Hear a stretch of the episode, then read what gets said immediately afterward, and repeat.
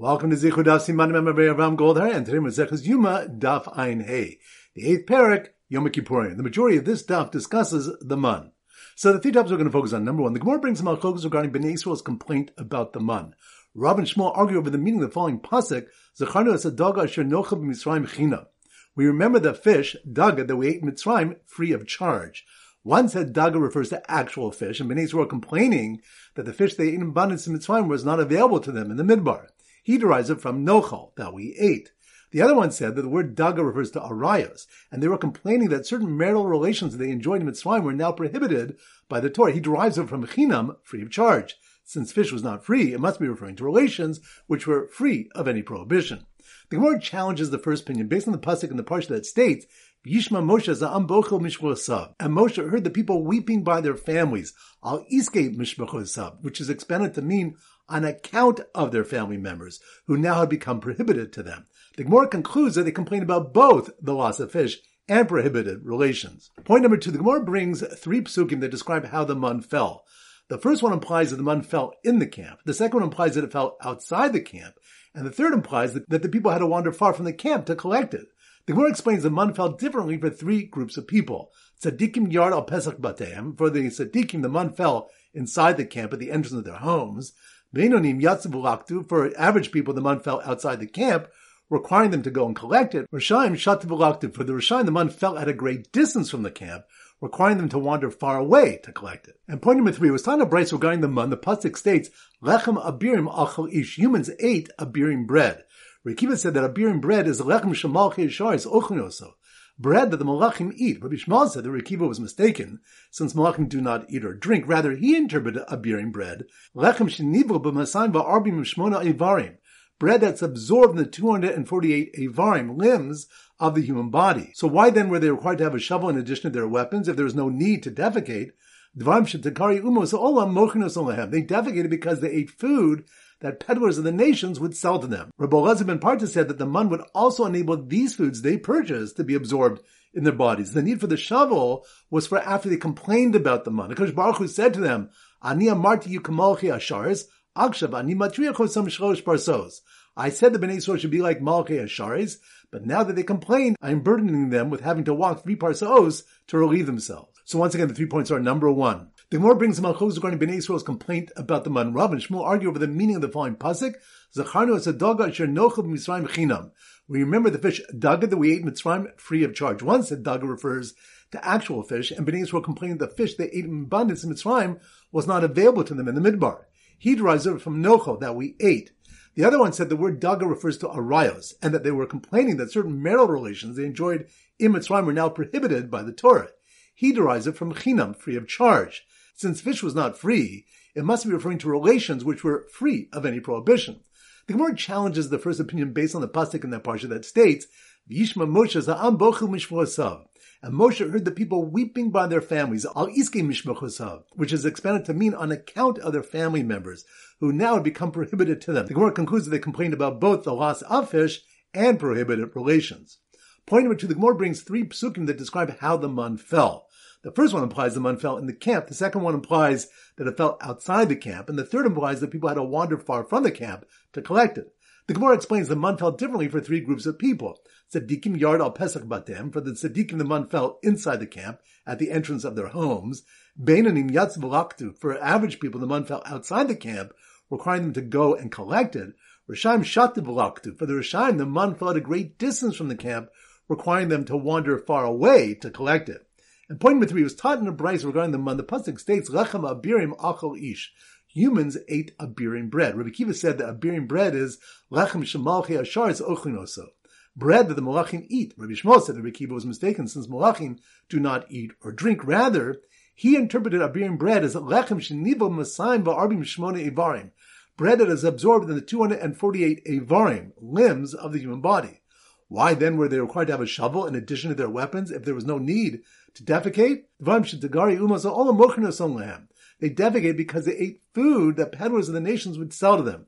Belezim Parta said that the man would also enable these foods they purchased to be absorbed in their bodies. The need for the shovel was for after they complained about the man. Akash Baruch Hu said to them. I said the Bnei Yisrael should be like the Malchi Asharis, but now that they complained, I'm burdening them with having to walk three parsaos to relieve themselves. Alright, so now we go to our Simon Daf Ein Hey, and this one was suggested to us by David Zaid Glickman from London and Gedalia Weiss, who both suggested Ein Hey is an Am Ha'aretz, Am Ha'aretz. Here goes. The Am Ha'aretz who loved fish so much, he wore a big button with a picture of a fish on it. Couldn't understand why he had to walk so far to collect his man, and always carry a shovel with him. Once again, in slow motion. The Am Ha'aretz, Am Ha'aretz, that must mean we're Daf Ein Hey. The Am Ha'aretz who loved fish so much, he wore a big button with a picture of a fish on it, which reminds the Malchus about the meaning of the word daga in the pasuk as charnas a daga shenochem mitzrayim chinam. Remember the fish daga that we ate in Mitzrayim free of charge. Once a daga refers to actual fish that they ate in abundance in Mitzrayim that was not available to them in the Midbar. The other one said the word daga refers to arayos, and they were complaining that certain marital relations they enjoyed in Mitzrayim were now prohibited by the Torah. So the Am Ha'aretz who loved fish so much he wore a big button with a picture of a fish on it couldn't understand why he had to walk so far out to collect his man, which reminds us of the three different ways the man felt for the Tzadikim, Beinonim, and Rishayim. So the Am Ha'aretz who loved fish so much he wore a big button with a picture of a fish on it couldn't understand why he had to walk so far out to collect his man and always carry a shovel with him, which reminds us of the various interpretations of the pasuk Lechem Abirim Achel Ish. Humans ate abirim bread. Rabbi Akiva said abirim bread is lechem shemalchi shars so bread that the malachim eat. Rabbi Yishmael said it's bread that's absorbed in the 248 avarim limbs of the human body. The Gemara will give different pshatim why they were commanded to have a shovel. So once again, the Am Ha'aretz who loved fish so much, he wore a big button with a picture of a fish on it, couldn't understand why he had to walk so far out to collect his mun, and always carry a shovel with him. Alright, now it's time for a four block black chazorah. Daf Ein Av. So the similar Daf Ein Av is a donkey going E-ah. So here goes. The two colleagues greeting each other in the street by donkey. Donkey. That must mean we're on Daf Ein Aleph. E-ah. E-R. The two colleagues greeting each other in the street by a donkey, which reminds us what the one who took the Sirul Azazel out would say to the Kohen when he met the Kohen the next day, and how he ascribed his shlichus to the Kohen when he met him in the street to give honor to him in public. So the two colleagues greeting each other in the street by a donkey were astonished when a slight and weak-looking Talmud Chacham picked the animal up with one hand, which reminds us Rabbi Berechia gives two pshatim in the pasuk in Mishlei that states, Alechem ishim ekra, and to you men do I call. This refers to the Talmud Chachamim who appear similar to women in that they're non-aggressive and physically weak, yet they perform feats of heroic strength like men, referring to overcoming their Yetzirah. The second shot is Harotzel Nasach Yain al Gabi Hamizbeach Yamal Gronim Shel Talmud Chachamim Yain. One who desires to offer a wine libation upon the Mizbeach should fill the throats of Talmud Chachamim with wine, because the word Ishim suggests Isha, an offering on the Mizbeach. So the two colleagues greeting each other in the street by a donkey were astonished when a slight and weak-looking Talmud picked the animal up with one hand, as his muscles ripped through his garment, which was spun sixfold. Which reminds us, the Brisa taught how the big bigdei kehuna were woven. Items which the Torah says should made with shesh, linen, had the thread spun sixfold. This means that each thread of linen was composed of six strands spun into a single thread. Items described as machzar, twine, had their thread spun eightfold. The me'il, which was pure techelis wool, was made of twelve-fold cords. Paroch is made of twenty-fourfold cords. The chosh and the ephod were made of twenty-eightfold cords. Dafaim base. So the simmer dafaim base is a thick piece of cake. So here goes. The birthday boy dressed as a Kohen Gadol who got upset when his friends ripped his kashim and loosened his choshen served birthday cake. Birthday cake. That must be one daf. I'm base. The birthday boy dresses a Kohen who got upset when his friends ripped his kashim and loosened his choshen, which reminds us of said in of Yehuda, that one who tears one of the big kahuna receives malchus. Similarly, Rabbi Lazar said one who loosens a choshen from its moorings on the ephod, or one who removes the poles of the arm receives malchus. For it says in one pasuk, yizach, and the choshen shall not be detached from upon the ephod, and it says in another pasuk, yasuru, in the rings of the arm shall be the poles, they shall not depart from it. So the birthday boy dresses a Kohen Gadol, who got upset when his friends ripped his costume and loosened his choshen, served birthday cake adorned with three crowns, which reminds us there are three crowns that adorn three kelim in the base of Migdash. Aaron married and took the crown of Mizbeach. David married and took the crown of the Shulchan. Shall Aaron adain munachu kol rotzelikach yabu v'yikach. But the crown of the Aaron is still at rest. Anyone who wishes to take it may come and take it. So the birthday boy dressed as a Kohen Gadol got upset when his friends ripped his costume and loosened his choshen, served birthday cake adorned with three crowns that tasted awful for those who misbehaved. Which reminds us the pasuk v'zos the Torah share some Moshe, and this is the Torah that Moshe put some before alludes to the following: Zacha natzil samachayim If one's deserving, the Torah becomes a drug, a sum of life to him, but if he's not deserving, becomes a drug of death to him. And we have the same idea contrasting the Psukim Kudi Hashem Yishayim Samche Lev, and Imras Hashem Tzarufa, the word of Hashem smelts. Zachem is Samachta or Zachet. If one's deserving, the Torah gladdens him, but if he's not deserving, it smelts him. Alright, so that concludes the shir. This is Rabbi Ram Goldhar Zichru wishing a great day and great learning. Dafayin Gimel. So the Simmer Dafayin Gimel is a giant ostrich egg. So here goes. The Mashuch Malcham who addressed the soldiers in his Begadim before they went to the battlefield riddled with giant ostrich eggs. Giant ostrich eggs? That must be on Daf Ein Gimel.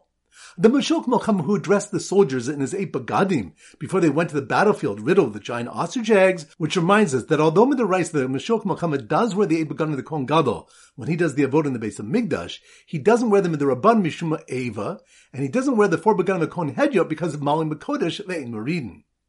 So the Mashuk Malcham who dressed the soldiers in his begadim before they went to the battlefield riddled with giant ostrich eggs aroused the enmity of the Kohen Gadol wearing the Urim V'Tumim, which reminds the Gemara brings several teachings about the Urim V'Tumim. The one consulting faces the one being consulted, while the Kohen Gadol faces the Shechina, tilting his head downward to face the Choshen resting on his chest. One doesn't inquire in a loud voice and does not inquire about two matters simultaneously. So the Mashuach Melcham who addressed the soldiers in his eight begadim before they went to the battlefield riddled with the giant ostrich eggs, aroused the enemy, the Kohen wearing the Urim V'Tumim, and who had prepared a meal for him that was only a Chetzi Shir.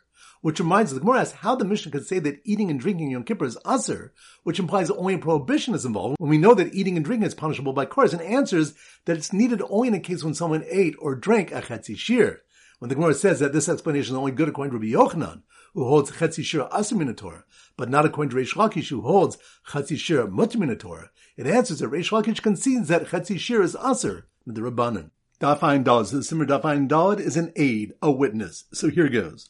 The witness, witness, that must mean we're on Daf Ayin Dalad, aid. The witness observed the men who ate two half shears of food on Yom Kippur, which reminds the Gemara brings the reasons behind the machlokes of Chetzi Shir. Rabbi Yochanan says that Chetzi Shir is asmin Torah, since the Chetzi Shir he now eats is fit to combine with more of the same forbidden food to complete the full Shir. Reish Lakish says Chetzi Shir is mutim Torah, for the Torah stated that eating certain foods is prohibited, and when eating a Chetzi Shir, there is no halachic act of eating. So the witness observed the man who ate two half shears of food on Yom Kippur because he felt afflicted sitting in the hot sun, which reminds us, it could be thought that when the Torah states, Tanus nafshosechem, you shall afflict yourselves, this means that one should sit in the hot sun or in the cold in order to suffer. Therefore, the Torah states, and you shall not do any work. So ma malach al tase, af inui. Just as the mitzvah of not doing malach is a command to sit and not do, so to the mitzvah of afflicting yourself is a command to sit and not do. That is, the mitzvah of affliction requires not a direct inflicting of pain and discomfort, but refraining from any activity that relieves such suffering. So the witness observed the man who ate two half shears of food on Yom Kippur because he felt afflicted sitting in the hot sun, and the food didn't satiate him because it was colorless, like the man. Which reminds us, the Gemara determines that the Inu of Yom Kippur is derived from the Inu of the man, and there's a malchus regarding what the Inu of the man was. One said, Ein adoma mishe shul pas basalo, mishe enu pas basalo. One who has bread in his basket is not at all similar to one who does not have bread in his basket. The other one said, One who sees what he eats is not at all similar to one who cannot see what he eats.